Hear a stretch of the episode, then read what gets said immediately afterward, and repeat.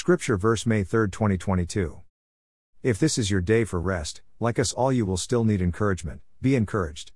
God loves you, and loves us too much to leave us as we are. We all have a purpose and destiny in Him, if we ask and trust in Him. 1 Thessalonians 5 verse 18.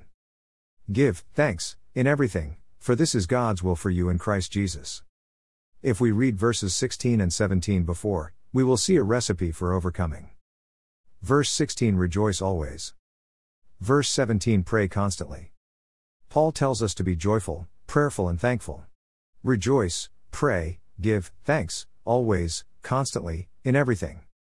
The Bible does not tell us to be thankful for everything. There are some things that are extremely bad. But the Bible does tell us to be thankful in everything.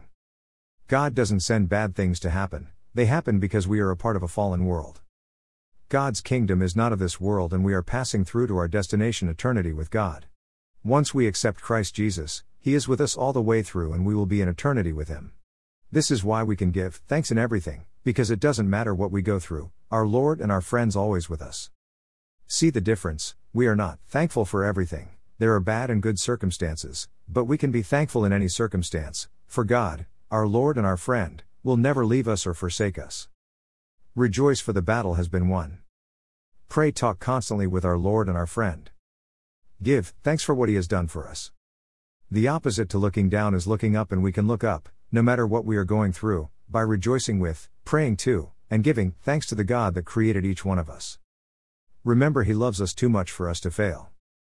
God bless. OFJ.